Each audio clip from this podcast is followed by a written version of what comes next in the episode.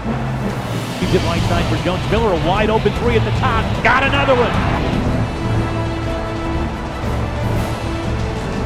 Murray State has pulled off the opening round. But the most important thing for this Murray State team is at the buzzer, they win it.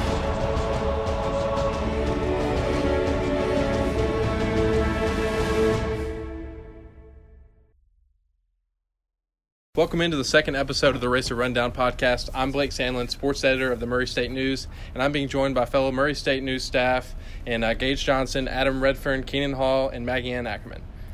Uh, guys, thanks for joining us. Let's start with the freshest topic on our minds right now. That is uh, signing day, the initial signing day, uh, November 14th. So I'm just going to go around and talk talk uh, beats. Gage, we'll start with you. Uh, women's basketball, they had a few signings yesterday, right? They signed two in uh, Sarah Sutton, and then I didn't get her first name, last name Worley. Uh, both of them were 20 point scorers in high school, and uh, I think both of them are in their top 10 all time scoring at their high school.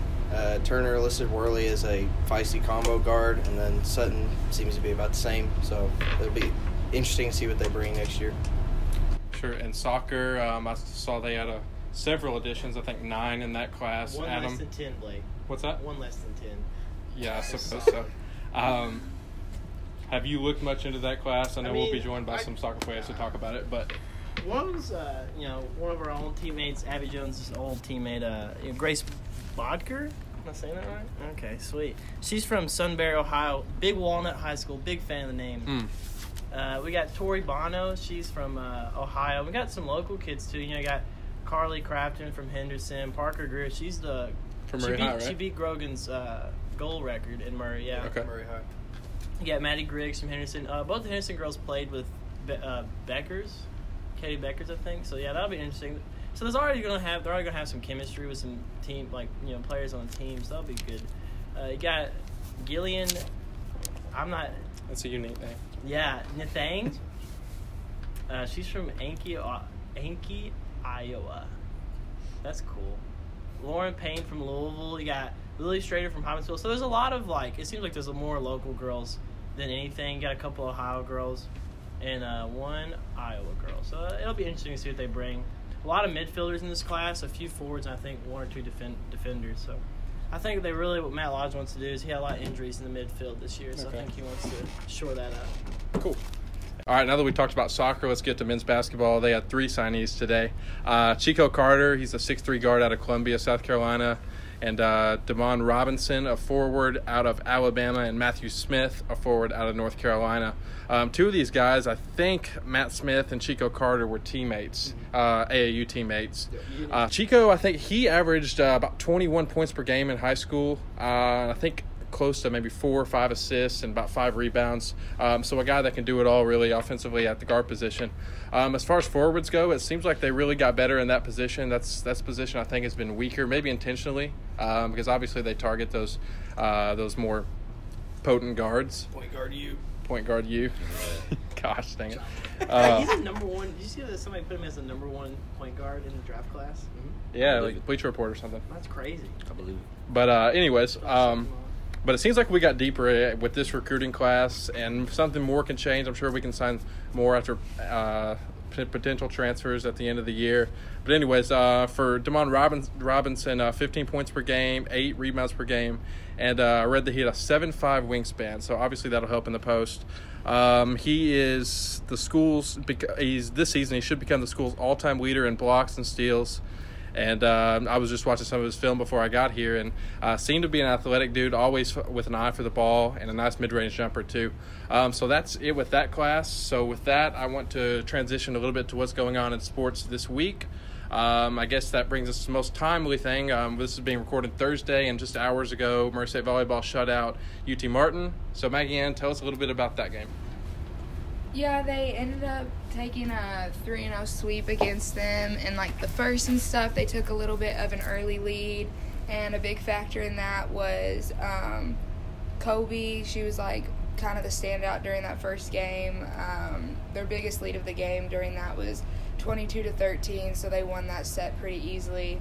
Um, but then in like the second set, UTM uh, held the lead like the entire time, and Murray kind of came out really slow. I'm not sure why their momentum was just kind of off.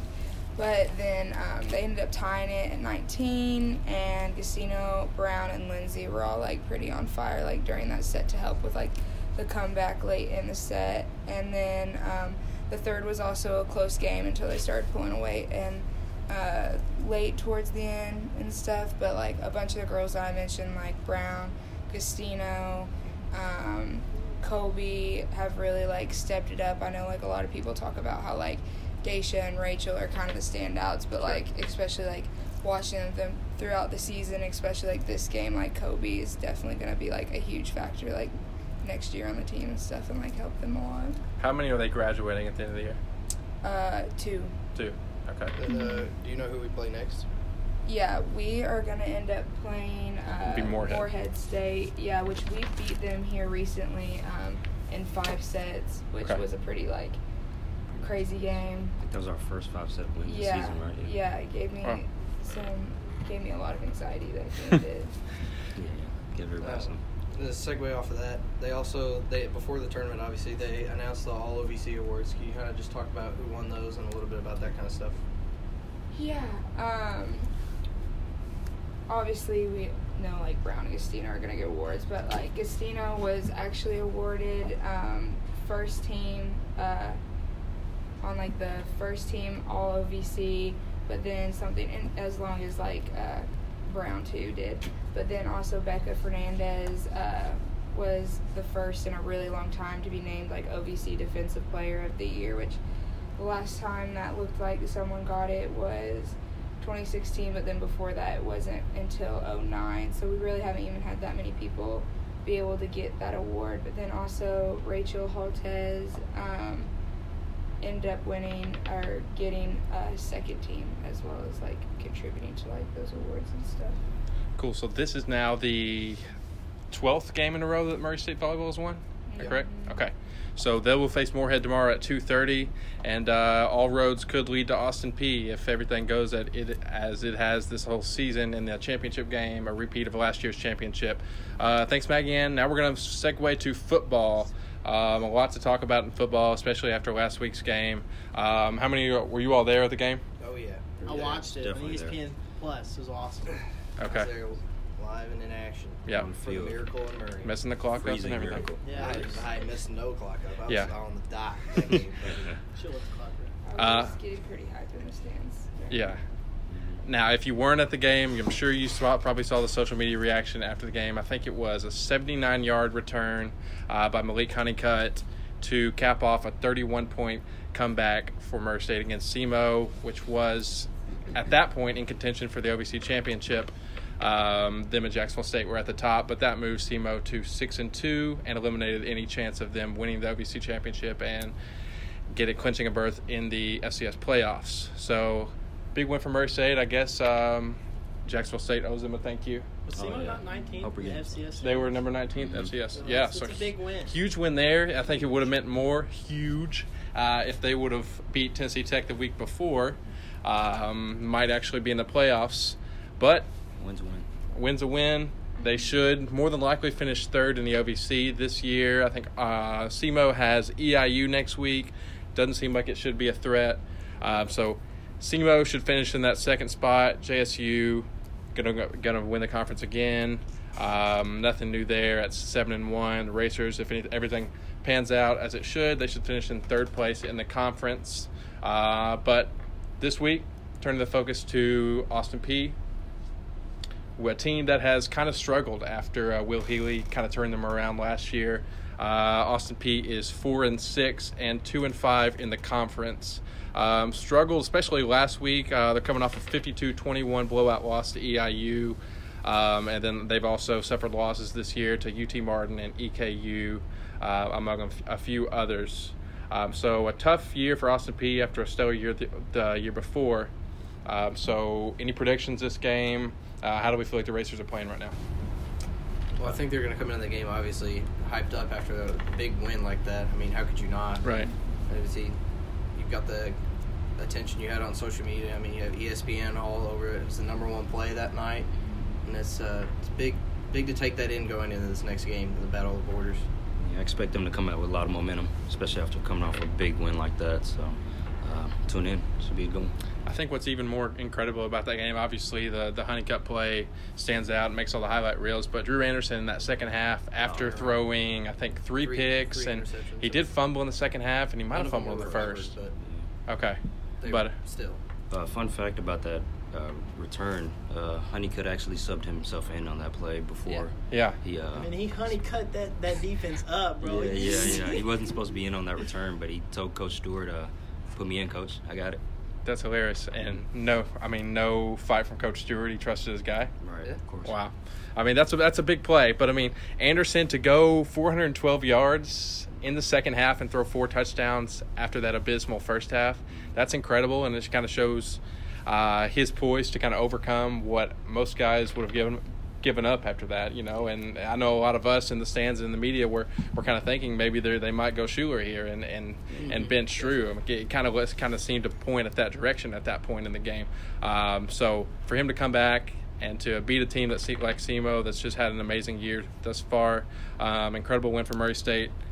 And uh, looks like they'll have one more before we end the season, and probably finish in third place after being picked to finish at the bottom. Excuse me, next to the bottom of the conference after Tennessee Tech. So that wraps up our football talk. Let's talk a little bit about rifle this year. Um, coming off a first place finish at the uh, Buckeye Open at Ohio State. Keenan, tell us a little bit about that match.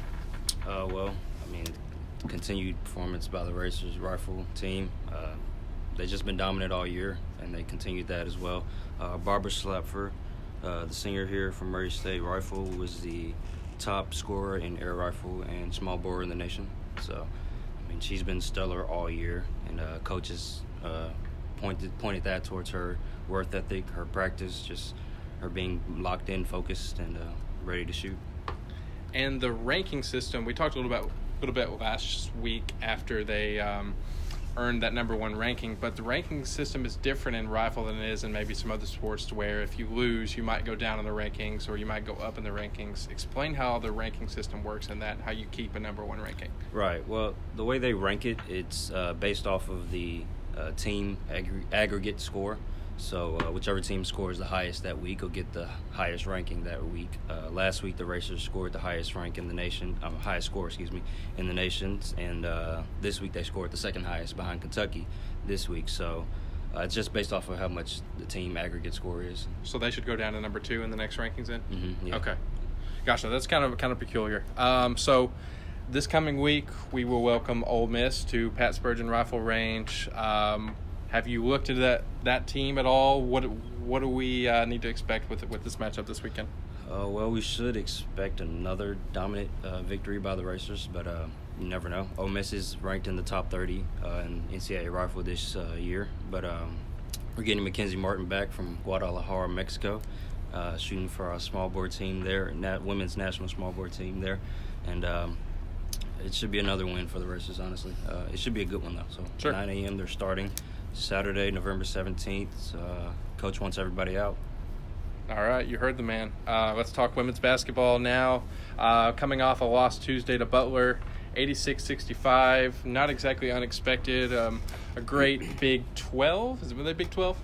Yeah, I think so. Big 12. I always get them mixed up. Not entirely sure. Um, Big 12 team in Butler. Uh, Racer basketball is now two and one right now. Um, talk a little bit about that game. You watched on ESPN Plus. Yeah.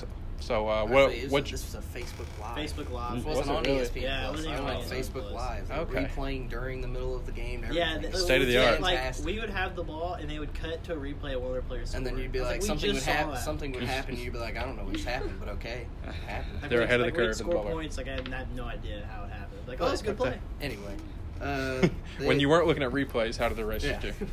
Uh, they seemed at the beginning they they had a good shot at the game. It seemed like they were going to be in it. It was going to be a toe to toe kind of matchup, and then I'd say towards the be- middle of the second quarter, they started uh, Butler started to apply some full court pressure, and you could tell some of our freshmen or some of our younger players got a little frazzled. We, I think by the end of the game we had 21 turnovers total, so we, we really struggled to keep hold of the ball. But outside of that, I'd say they played fairly fairly well. All things considered, it's always just going to come down to defense for them because they just got sprayed by Jennings. I think she had twenty something points in that game, and then they they got handled pretty well on the boards, despite us having Evelyn, who almost had another double double. But uh, it was the big thing was just they didn't seem relaxed or comfortable on offense. Some to push the break, and then uh, that also led to some forced shots. I'd say is two. The Turley was 0 for 7 from three. Outside of Lex Mays, we didn't really have that much shooting from three. So I'd just say it was more of a. It's not entirely on on defense, but the 21 turnovers obviously doesn't help either. Sure, it doesn't. Um, but again, you kind of have to look at it um, maybe in the grand scheme of things. Butler team, not exactly emblematic of how the Racer team is going to play Oh, yeah. against an Ovies I mean, against tell. conference this year. So maybe looking at Oakland City. Uh, maybe the Evansville opener. What have you seen in those? Get through those games. Obviously, Evelyn has been a bright spot for the Racers in the paint. Really, um, profound effect on the whole court. Um, besides her, I was looking at the stats of the four scores this year and averaging double figures through three games. So um, seems like a collective attack from from this whole team. It definitely is. I mean, have, it all really does come down to what Evelyn can do and help because by having that post presence, it allows the floor to be spaced more because you have more defenders coming in towards her. And then Brianna's improved a lot since last season. So you have that spread the floor. And then Macy Turley does an amazing job of running the offense. They keep it fluid. They're looking for their shots and getting open shots. Lex Mays is a great three and D player, and they've they've done fantastic on offense. And once they can figure out their defense, which they did uh, in the first two game in the first three games, if you count the exhibition, winning by almost tw- over twenty in each one. So, I mean, where you really think about it, Turner's said it in almost all of her press conferences. It's going to come down to defense for them at the end of the year to see what happens. So, we'll see when they because they have Lipscomb at home. They travel back home for Lipscomb Tuesday, and Lipscomb's not exactly a small school, so we'll see how that goes. Sure, and we'll look forward to that. In the meantime, we will have men's basketball in between that. Uh, the Racers tip off against Spalding uh, for their second game of the season tomorrow. Uh, I think seven o'clock. Not totally sure about that. Um, Spalding, it's a D three team. Um, not much to expect out of this one, really. That's another one that really isn't going to be representative of how the Racers play. Just one of those games you got to work on. Yeah, you gotta play. game and get better. it's a rare cupcake on, on the Racers' schedule this year. Um, in a, in a schedule that's basically made up of two SEC opponents, some uh, who else? Uh, some Missouri State, Yeah. um, that sort of thing. So it's one of those you got to play. Um, Spalding coming off a 78-55 loss to Hanover. So um, if that tells you anything about the team we're playing, uh, should probably say a lot. But I um, went to high school with one of the guys on the team. He's a senior. Okay. Uh, Keith Wallace. Uh, uh, I already I talked to him before. Uh, he let me know that they had Murray State on the schedule, so he's looking forward to the game. But uh, I told him to watch their heads. You never know what's gonna happen. Does uh, what, what's the scouting report for Keith? Got to watch out for He's this a guy. good huh? corner three point shooter. That's that's about all I know. Okay, we'll see if he lights up Murray State. Uh, speaking it. of three point shooting and uh, preventing three point shooting, Murray State's coming off a game where they held Wright State to just three for 18 from three. Just an impressive, really impressive It's effort. good. No, it's terrible. Um, and this is a team that was a lot of the year was ranked uh, nationally ranked for, for their defensive three Had a point spot in the tournament last percentage. What's that? Had a spot in the tournament last year. Exactly. Horizon League champions. No, I'm just saying like Murray State, like they were nationally ranked in how Oh, in their yeah. defensive three point percentage. So um, obviously that's something that isn't lost with the uh, departures of Jonathan Stark and Terrell Miller. Um, three of 18, and this team has averaged uh, 11 threes per game. So pretty good accomplishment there. Um, they held Loudon Love, which who uh, honestly a tank if you saw him. impressive. That Held him to is 15 points. huge. Yeah. So really an all out effort there. Props to the Murray State bigs. They held that. Exactly. That's what I was, I was about to say. Anthony Smith and Darnell Cowart. Yes. Um, impressed me a lot. those are the biggest Dar- surprises in my Darnell opinion. definitely impressed me a lot. Dude's saucy. Darnell. He was He's got, saucy. he doesn't He's have got the the juice. sauce. He's got Yes. Got sauce. He was cooking. Um, that's so white. Um, um, I mean, because it's like we he knew was cooking on the court. he was. He's giving them the good potty old He does. Okay, this so is a- what's, what's sneaky about Darnell is like he's a big guy, and you see that. Like he's like how tall is he? Six eight, six nine. Uh, uh, yeah, let's About say- three hundred Six pounds. I'd say, yeah. About he's like about three hundred pounds. Super He's a big dude. Super Yeah. quick. Yeah. Like in Very the post, agile for his like size. does not like you. you he, he strikes me as one of those guys that like just gets boards and like kicks it out to the better players. Dude, in a post like straight sauces those quicker That's been guys. his Yeah, nice. yeah. And he played a drop- ton of minutes. Yeah, he played a lot. over with the left And he, hand it didn't nice. really, he didn't really Right. seem to get fatigued that like No, that much. yeah. The thing with him is like I was looking at the stats afterwards, and he had the highest plus minus of anyone on the team. He um he had 11 points, which I mean it's a decent stat line, but the Yeah. fact that he went for 11 points on four or five shooting, so I mean when anytime he shot, he was he was effective, It's and just, this is just huge from the big men in general because that was Right. obviously something we lacked a lot last sure. year.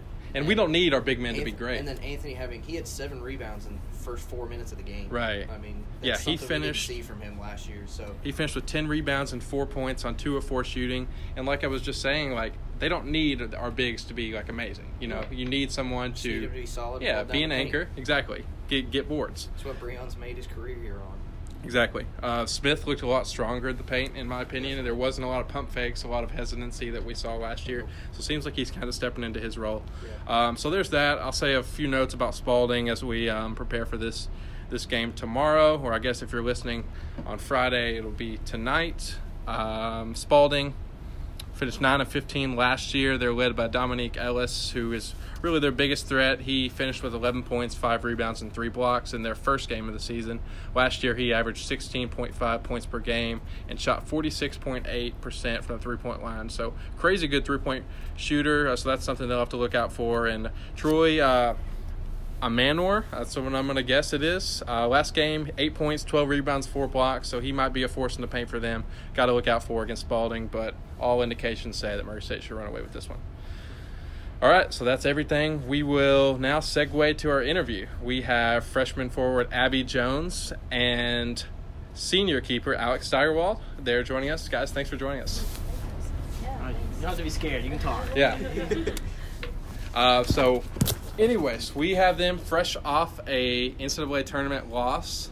Uh, yeah. Yeah. Super hot. Yay. Good effort. Thanks. Got a ribbon. uh, so, I just want to talk a little bit about that. Um, I know Adam's kind of our soccer expert here, so you can lead this if you want to. But um, what's the approach going into an NCAA tournament? Like, is that something where you're like, in your head, you're like, we can win this game, or is it one of those things like, all right, we're just gonna show up, Is it play, more daunting? try our best. Is it more daunting to play? You know, because like you played, you played, you had Georgia on the schedule. That got canceled. You Right. played Ole Miss, and you know they were really good. They were good in the SEC. So playing the NCAA, you're usually going to draw an SEC or like an ACC team that's close by. Like, what, is it more daunting, you know, to play these really good schools, or do you really feel like you know y'all are really you have really good players and uh, all around the field? So maybe talk about like what is the general mindset of the team going into it. Um, personally, if- at least for my class and like the at least the juniors, I mean, we've been there before. I mean, this for me was in Corey, um,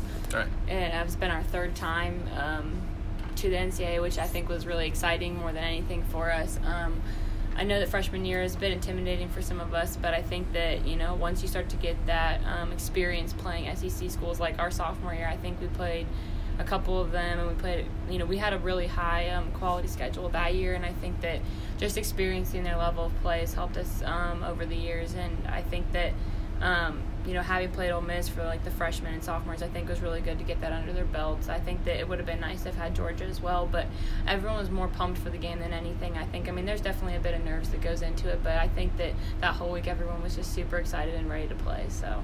I mean, yes, we know it's going to be a tough game, but Yeah. we're excited. It's really experienced the, being a freshman, what's the experience like for you? Just all this that we've had the OVC tournament run and then getting to play in the NCAA tournament your first year. Um, it's obviously just a really cool experience, I think. And going into the Vandy game, I just feel like, especially just being a freshman and first time in, in the NCAA tournament, it's just such a cool experience.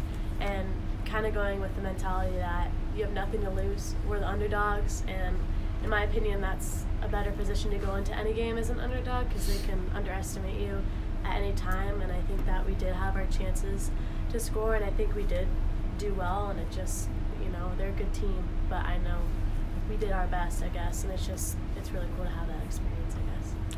Alex, you mentioned that. I mean, obviously, it's the third time out of four years. You can't really ask for much more than that. But like, is there was there a year that you felt more confident going in, into the NCAA tournament that you could maybe make some noise? Um, was was it this year or maybe years I mean, past? I think that every year I felt equally confident, um, but I know that um, last year our RPI was so high, or technically I guess low, that I mean Right. it was really exciting to go into it that way. It was just, you know, frustrating that we couldn't host a game because we were so low that we could have actually hosted Right. a game last year, which um, kind of stinks. But I think every year it's just gotten more and more exciting for me. I mean, um, I look forward to getting to play with all these different classes of girls and everything like that. And I think that um, every year, you know, just kind of knowing who you have. And I think this year it was a little bit harder because, um, kind of like was mentioned earlier, um, we have a lot of injuries right now, so we just weren't, we didn't have the depth I think that we've had in the past, which was a little bit harder for us. Whereas they could sub three to four people at a time, we were subbing maybe one, Right. or we were waiting and waiting, and then we had to pull someone. I mean, it was just hard to. Which credit to Lodge for knowing like who to sub and when and doing as best he could and everything. Um, but I think that it was just harder because we had that lack of depth this year. So. Sure. Oh yeah, let's talk about something fun.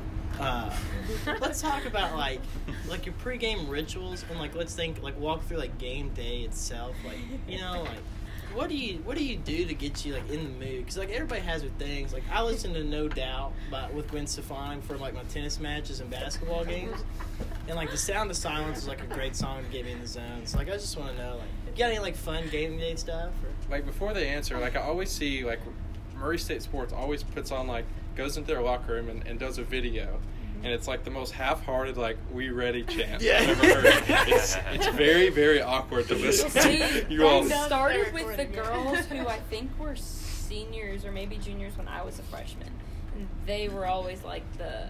Yeah. And I think that after like five years of it, it's kind of. Nobody can. Like we we've been ready for four years now. Yeah. they started it one day. They just happened to come up like they were just talking and they were like, "We gotta do a chant, blah blah."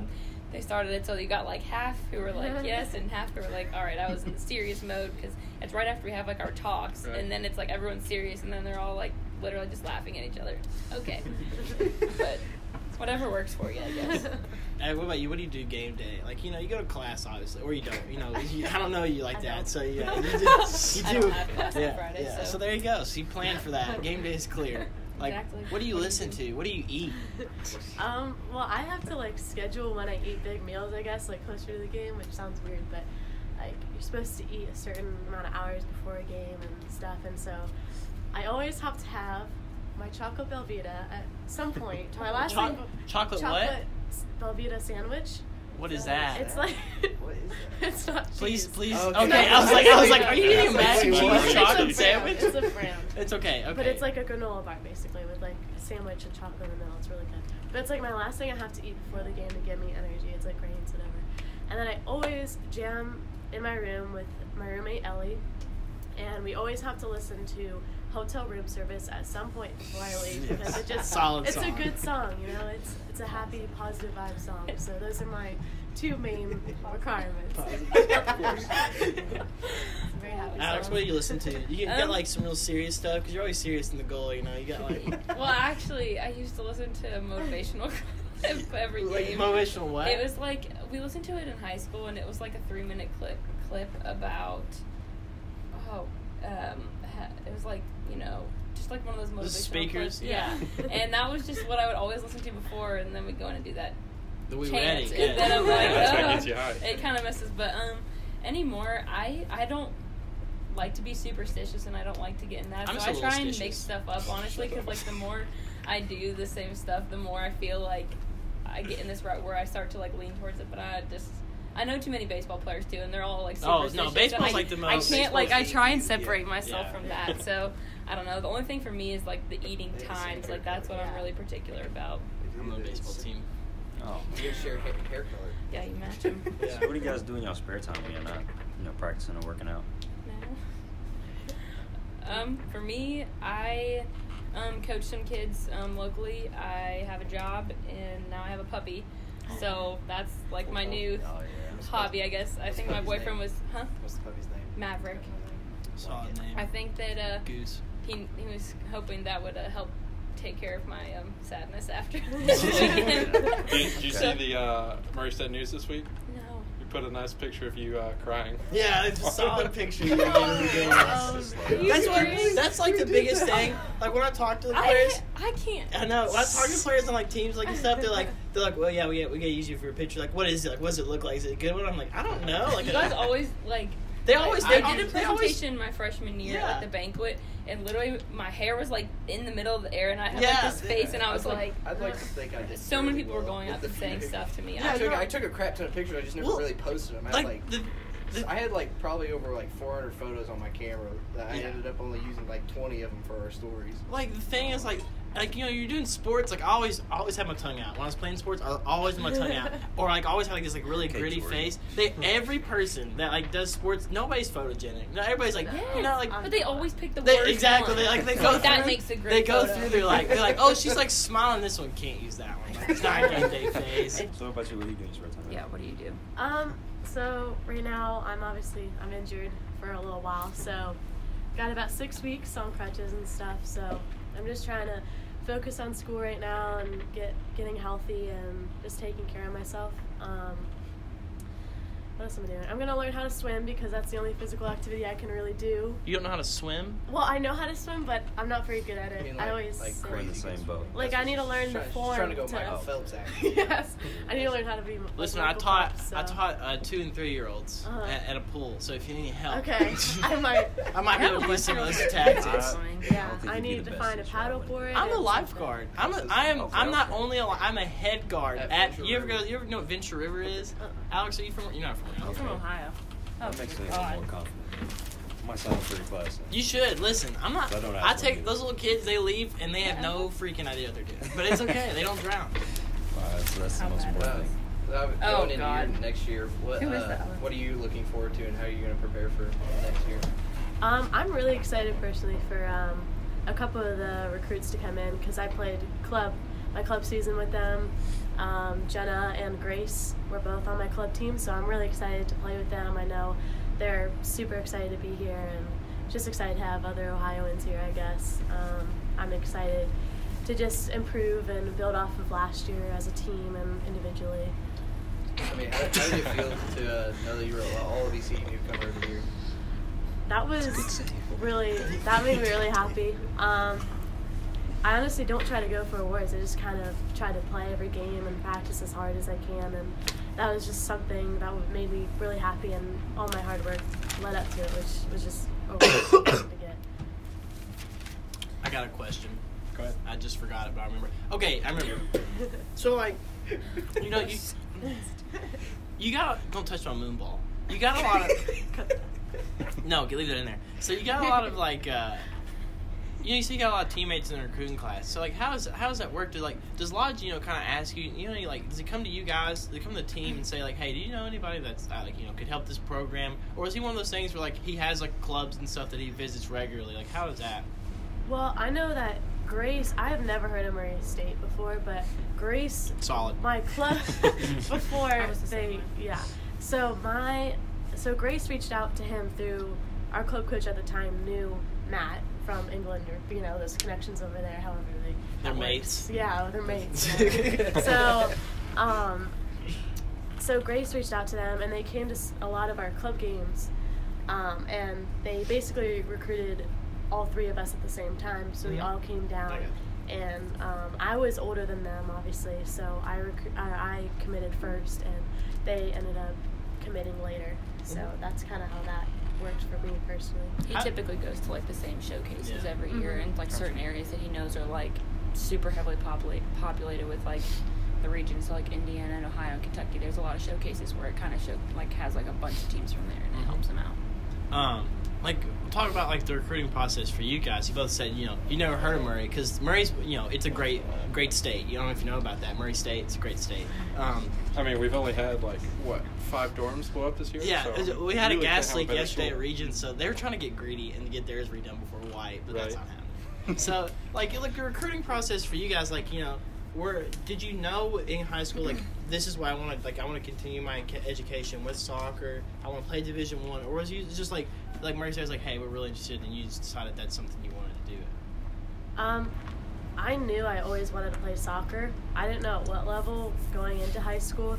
Um, honestly, when I started going to some ID camps and my dad would take me and stuff, he'd be like, he's really, he's a realist. Like, he will tell you as it is. And he told me straight up, he's like, I don't think you can play D1. Like, I just don't see Showed you doing him. that. Tell him And to shove it up his- That that made me really angry, and I was like, I'll show you. And it, it really it made me cry, but I was like, I want to play D1 somewhere, and so that's you know, and this is the perfect place for me. So I love it. Take that, Dad. Yeah, shove it, shove it, Dad. what about you, Alex? Like, you know, like as a goalkeeper, like you know, there's a lot of places on the field for infield players to play. There's only one keeper, and so like Yeah. when you recruit keepers, it seems like, you know, there's not a lot of them. There's not a lot of good keepers because when you're a little kid, keepers are always the least foot skilled people. Like they're all like, you know, like you have no foot skill getting the goal. Like that's always Yeah. how it is. So like, let's talk about that. Um, I mean, what's the question? Okay. Uh, like, talk like, about like it. Just you're- like how did just I talk about it. Jeez, like uh, like you're What made you want to be a keeper, and then Yeah, what made you- your, yeah. your journey here? Do you Okay, like- well, originally I was a forward as like really young, and then I'd say sixth grade is when I fully committed to being a goalie. Um, I really don't like. I know I played both positions like a lot, like probably equal, but then all of a sudden I was like, oh my god, like this is so much fun. It's so different. Like I liked being doing my own thing, like being uh, different than what like typical soccer and stuff like that. And I don't know, I just really grew on me. And then I got to do some personal training the first few years, and that really helped. I think um, develop my skills as a keeper because I don't think I was quite there. Um, and then high school was a little bit challenging because I essentially sat my first three years basically, um, just because there was a goalie who was a year older than me, and um, you know she was a great keeper and everything, and so like, and I would kind of sit for both JV and varsity because of like you know you can only play so much of each, and I ended up playing field player more my junior year than I did as a goalie, which was very odd for me because in club I was only a goalie, but um, senior year I got back to it. In club I was always a goalie, and I would play from my team and usually others just because, like you said, goalie's kind of hard and we were really short oftentimes. Um, but I mean, yeah, I don't know. I just fell in love with it and took it and went with it. So. Equal opportunities. You like your hands and your feet. Exactly. Use both. Exactly. I'm versatile. What's it like knowing that anytime you all lose, that it's entirely your fault? Um, I would. Well, okay. So as a freshman, that was my mindset. Like, if a goal, like, if we lost, if a goal went in, it was all on me. Like, that's seriously how I felt after games. I mean, I. A lot of my roommates, I think, at times on the trips were like, "What's wrong with her?" This because I would go into like a shell. Right. And after, I mean, through club and high school and college, the beginning, once I had that, like, I was like, I can't do this to myself. Like, it's just one of those things that you have to put up that, like, wall and, like, tell yourself, like, you can't go into that. You just need to look at what happened. For, and all the girls are always like, it had to go through 10 people to get to you. So, I mean, that's something else that I, which I don't ever think like that. I think of what happened on the play, what can I improve from on that play, or like what did I do wrong, or what did I not tell someone to do, um, versus, oh, that was all my fault. Because that, I mean, that's how it is. And especially as a kid, like, you know, you get scored on and you're, okay, that was my fault. Right. Like, so um, I think that's definitely one of the hardest things as a goalie mentally to get past. So. And with the hard hitting question. Yes. That was very. It's a very, but it's a very real thing. Like, Yeah, I mean, get to your as a forward, like when I would score, I was like, "This is awesome," and then like the goalie would get scored on on my team, and I'd be like, "Oh, You're like, it's "Suck okay." It. Like, Yeah. But then when I, like, when you're the one in the goal, like Yeah. you're really like, "Oh my god!" But for me, the hardest position that I, I, I will never play is defense. Like I think hmm. that I don't. I've played it maybe like twice, but I don't know how they do it. Like mentally, for me, that's like you're a part of like the attack and the defense just as much. And like I credit to them for like pushing past it. I mean, because they're involved in so much. And like I mean, we kind of talked earlier. Like they do more some most games than I do. And so I'm just like I'm very impressed with them and how their mentality stays so strong throughout the whole thing too. So. With I feel like defense is like the offensive line of like of It is. soccer. No, it is because you do defense is like the hardest, like you said, the hardest thing to do. Right. Because you, because it's like you gotta think about it, like just from like a momentum standpoint. Usually, a forward has a full run up at you. Like they Right. have all their momentum, all their speed coming at you. You're in like a defensive, like a basketball stance, and you have to go from zero to full, like match their speed and push them away from like the danger zone, which is like in the box. And like you know, it's always like if if you make one mistake in the defense, it's usually a goal.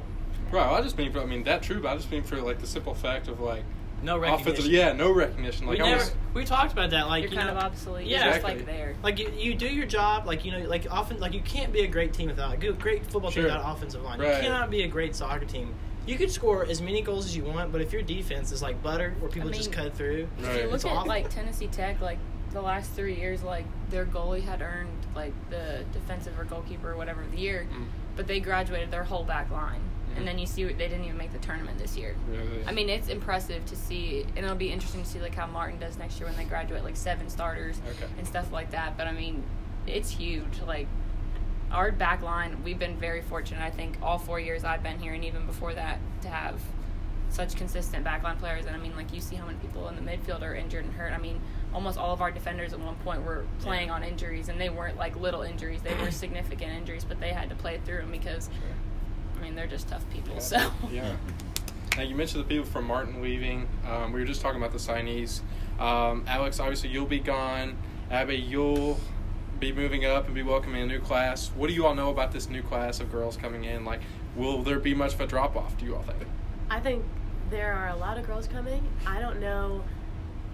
I don't know all of them. I really only know Grace and Jenna and how they play, and I know that they are both super excited and have great attitudes about everything, and I know they're gonna give their all. And so, I'm hoping all the other girls are like that. And I don't know a lot of local girls because I'm not from here, but I've heard great things about them, and I'm excited for them to come in too. I mean, I saw four of the girls play this summer here, and I think that it'll could keep up with the level that we've had here. I think that Lodge and before him Groves, I think that they both did a really good job recruiting, and I think Ryan and Taylor are really helping with that, and I think that the level's gonna maintain. Do you think your head coach being English is an advantage? yes. Because like literally, like every good soccer coach I know that's like college sure. is like English. They're all English, or they all have like some form of an accent. Mm-hmm. So I feel like if your coach doesn't have an accent, you're in a bad spot. Right. Like if your coach sounds like me, you're screwed. Nah. He's like, you got. Or if they are you. Yeah, if they're if they're yeah. Listen, I know I know soccer. I don't know. I mean, he's very knowledgeable. Yeah, I mean, he's definitely experienced is. soccer at a high level He knows what he's um, as well, and I think that that's really played into it too. I think that part of it is like just the experience level of the coach themselves. Like I know in high school we went from a coach who only played high school to a whole staff of people who were all involved in soccer throughout like their whole lives, and I think. And it was only one year that I got to experience that staff, but I think that it was a huge turnaround, and I think his experience and um, Brian too. I mean, I know he doesn't have an accent; he's not foreign, Yeah. but he's played at a very Yeah, high he's level. played at- we played. Where, where did he play at? He played at. Uh, he played where the office is, right? He went in Scranton, Ohio. Then he played at a college there. That's No, he. Scranton, Pen- this yeah, Scranton, he- Pennsylvania. he- yeah. I said that's not in Ohio. That's in Pennsylvania. yeah. Sorry. You're good. But yeah, he played at like a college that's in Scranton. I But think he, he is played it? pro- professionally too. he did. Uh, I want. He played in. I don't know. what- There's another um Like an English? religion. Was no, it, was um. Was it in America? Was it in America? Sure. It's, uh, no, I think it was foreign. Wasn't it foreign? Yeah. Wasn't it in? No, I think. But yeah, it I was. see Ryan. Ryan, I see him playing around a lot. Dude's Yeah, got a lot of skill. Like you know, you thi- him and Lodge, He the two of them together, smooth. their shots are insane. Like he's a lefty, Lodge is righty. It's just yeah, both foots. Kinda yeah, both foots, both feet. I'll, I'll ask one more just to close this out. Um, what's been the difference between? I mean, obviously you had Lodge on the coaching staff last year, but going from Groves to Lodge, has there been much of a transition at all? For I mean, obviously the level of play has sustained, but um, just coaching style and really how how the whole team interacts. Is it different? between Groves and Lodge. Yeah. I wasn't here obviously when Oh, yeah. Groves was coaching, but I went to some ID camps with him, and I feel like Gro- uh, Gro- Groves. it's a combination. um, Groves is much more intimidating. I feel like I think Matt is a lot more approachable and personable with everyone. Um, but I think they both have such high soccer IQ, and I think they're both great coaches. Um, kind of like she said, I think that. Well, okay, so when Groves, he ended up actually coaching Lodge part time, like when Lodge was in um, at UK, because they were a little bit apart. And um, I think that just having known each other for so long, I think that that chemistry was really good, and I think that they balanced each other out really well during sessions and stuff like that. But they definitely have um, different personalities, and um, I think that from experiencing Groves to Lodge, I don't think there was a huge transition. I just think that it was more beneficial to all of us to have our head coach be someone that we all knew really well, and I think there was a more helpful in the approachable sense. So like meetings and stuff like that were still very easy and stuff like that. You didn't have to get to know a new whole coaching staff. And um, for us seniors, Taylor, we actually got to play with her our freshman year, so that was really easy as well. And I loved getting to work with her. So really, we only had to meet Ryan, which was I think a huge help. That just the transition of that. Awesome. Thanks, guys. You're welcome. Alex Steigerwald and Abby Jones, thanks so much for joining us, and we'll see you back next Friday for the Racer Rundown podcast. Thanks.